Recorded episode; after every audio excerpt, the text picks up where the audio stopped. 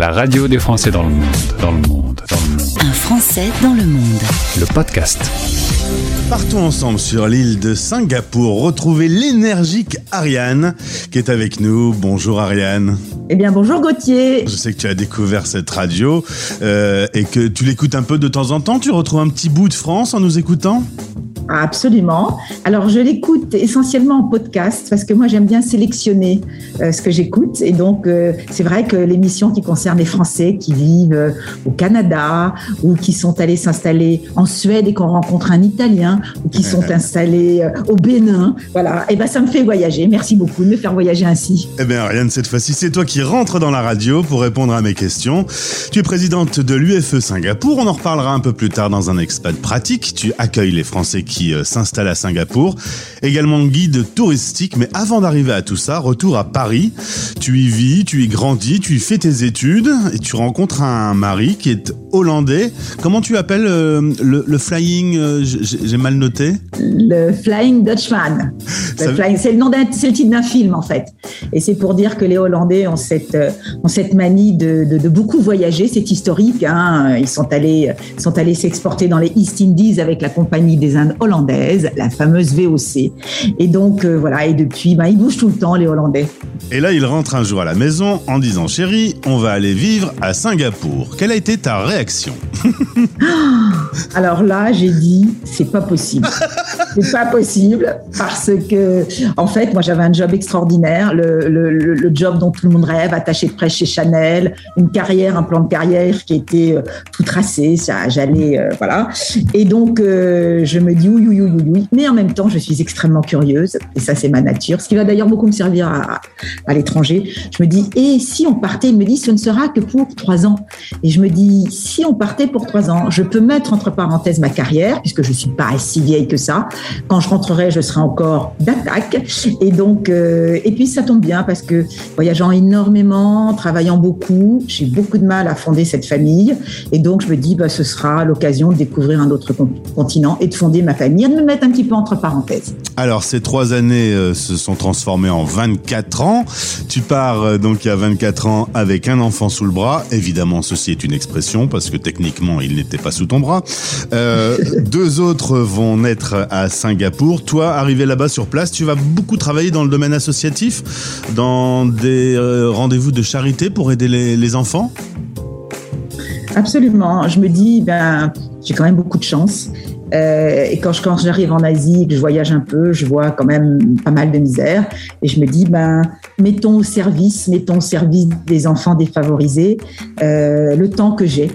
Euh, alors au départ, je m'intéresse essentiellement aux pays limitrophes, le Cambodge, le Vietnam, la Malaisie. Euh, et puis je me dis, mais pourquoi faire autant de dîners de charity, charity dinners, comme disent les Anglais, les Anglo-Saxons? Nous sommes une île anciennement britannique. Hein.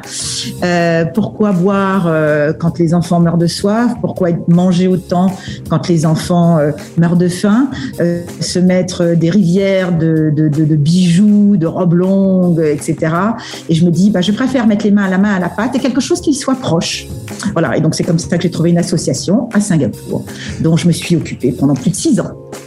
Là, tu travailles également dans les musées, tu es bénévole dans les musées et tu as envie de sortir de ces murs, d'aller euh, directement sur le terrain dans la rue. Et là, euh, euh, à Singapour, il faut être accrédité et donc tu dois passer un examen, en l'occurrence six examens pour devenir guide officiel.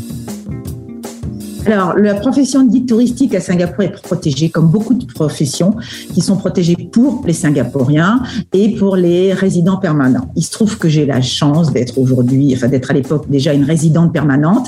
Alors, ça n'a rien de permanent, une résidente permanente. Hein. C'est juste qu'on a un, document qui fait que si on n'a plus de travail, on peut quand même rester. Mais la permanence n'est que de 5 ans. Donc, il faut tous les 5 ans renouveler son titre de séjour. Euh, voilà. Et donc, euh, puisque je suis une résidence permanente, une résidente permanente, je peux, je peux postuler à passer ces examens. D'abord à passer, aller dans une école, hein, je, suis retournée, à l'école, et puis passer ces examens pour pouvoir être accréditée. Aujourd'hui, tu es la seule Française à être accréditée auprès de l'organisme national du tourisme. Euh, fais-moi une petite visite de Singapour, si tu veux bien, Ariane. Qu'est-ce que je dois voir absolument si je viens te retrouver là aujourd'hui?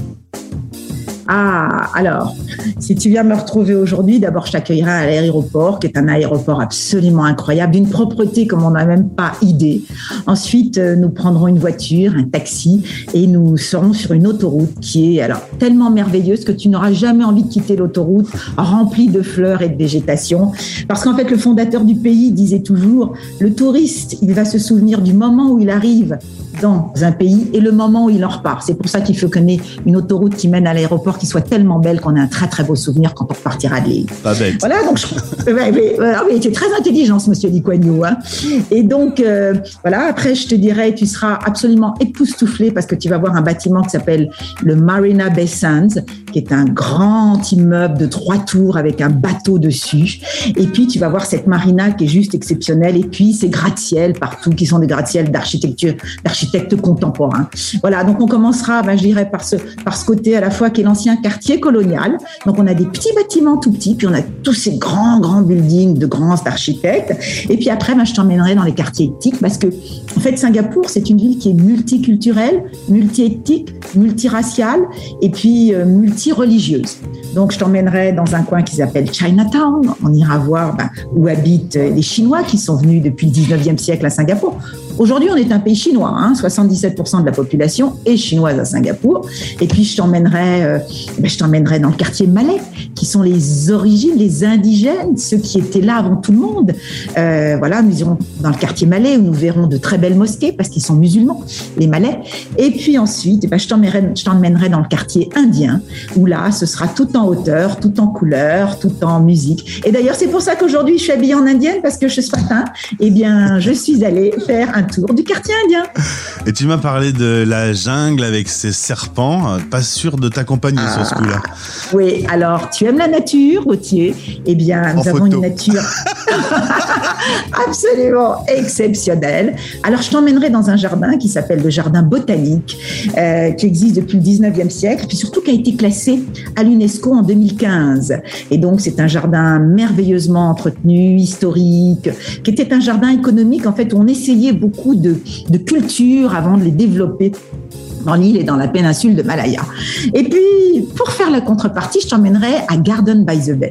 Alors, Garden by the Bay, c'est un jardin qui a été rêvé par le fondateur de Singapour, qui a été imaginé par lui et qui a été construit sur de la terre qu'on a gagnée sur la mer. Donc, tous les arbres que tu vois là-bas, ils ont été plantés. D'ailleurs, on dit qu'on est le pays le plus grand pays de transplantation, et pas cardiaque, hein, d'arbres, puisque euh, on en plante absolument partout. Voilà. Et, et je te dirais, faisons le pendant de la nature historique et puis de la nature qui vient d'être créée. Et puis comme je sais que tu adores les petites bêtes, eh bien je t'emmènerai dans la jungle, ah. puisque, eh ben, puisque originellement Singapour était une île de jungle. Alors là, on verra une nature extrêmement luxuriante. Je t'emmènerai dans un endroit qui s'appelle Bukitima Reserve, la réserve de Bukitima. C'est une toute petite colline. Et puis là, tu verras des singes, tu verras des serpents, tu verras des moniteurs lézards, tu verras voilà toutes ces bestioles euh, qu'on aime ou qu'on n'aime pas. J'ai bien compris que bon, on irait, on dans la voiture.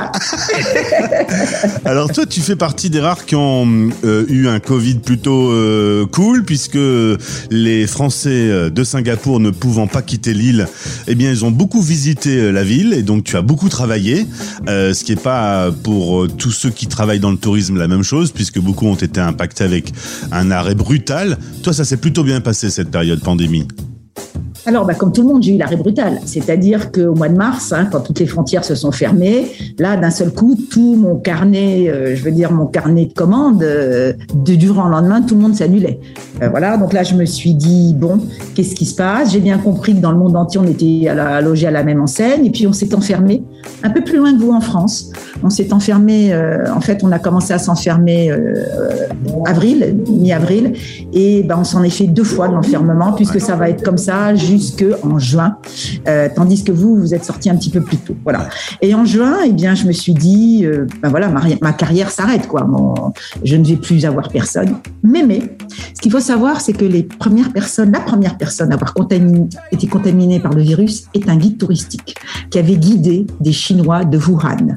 Et d'une certaine façon, on est une catégorie professionnelle qui est extrêmement protégée, mais aussi extrêmement aidée Et donc, dès qu'on a pu ressortir, en fait, on a pu nous-mêmes guider. Alors, c'était très contraignant au départ, mais enfin, on pouvait le faire. Hein, si, voilà. Et puis, très vite, les contraintes se sont un peu levées. Et puis, on a pu très vite, même si on était très restreint dans le nombre de personnes, guider. Moi, je pouvais guider jusqu'à 20 personnes, même plus, à condition, dans des conditions, évidemment, les masques, euh, les séparations d'un mètre, etc. Mais du coup, euh, voilà, j'ai toujours pu guider. Et puis, les Français, puisque je guide en français, en italien. Les Français, ils partaient plus nulle part. Au lieu d'aller à Phuket, passer deux jours, au lieu d'aller à Bali, passer trois jours, au lieu d'aller sur l'île paradisiaque de je ne sais pas quoi, ils, étaient sur place. Voilà, ils étaient puisque personne n'a pu sortir de Singapour pendant de longs mois. Hein. Même si on n'était plus confiné chez nous, on ne sortait pas de l'île. Hein, attention. Et donc, bah, d'un seul coup, ils se sont dit qu'est-ce qu'on va faire? On va s'intéresser à Singapour. Et tada, on se souvient qu'Arzan existe. Et tada, on prend des tours avec Ariane. Arrivé il y a 24 ans à Singapour pour, euh, pour trois années, tu y es toujours? Le futur, ça va se passer là ou tu as la France qui te manque un peu? Alors bon, j'aime beaucoup la France, c'est ce que je dis, je suis 250% française. D'abord, rien que mon faciès, je n'ai rien d'asiatique.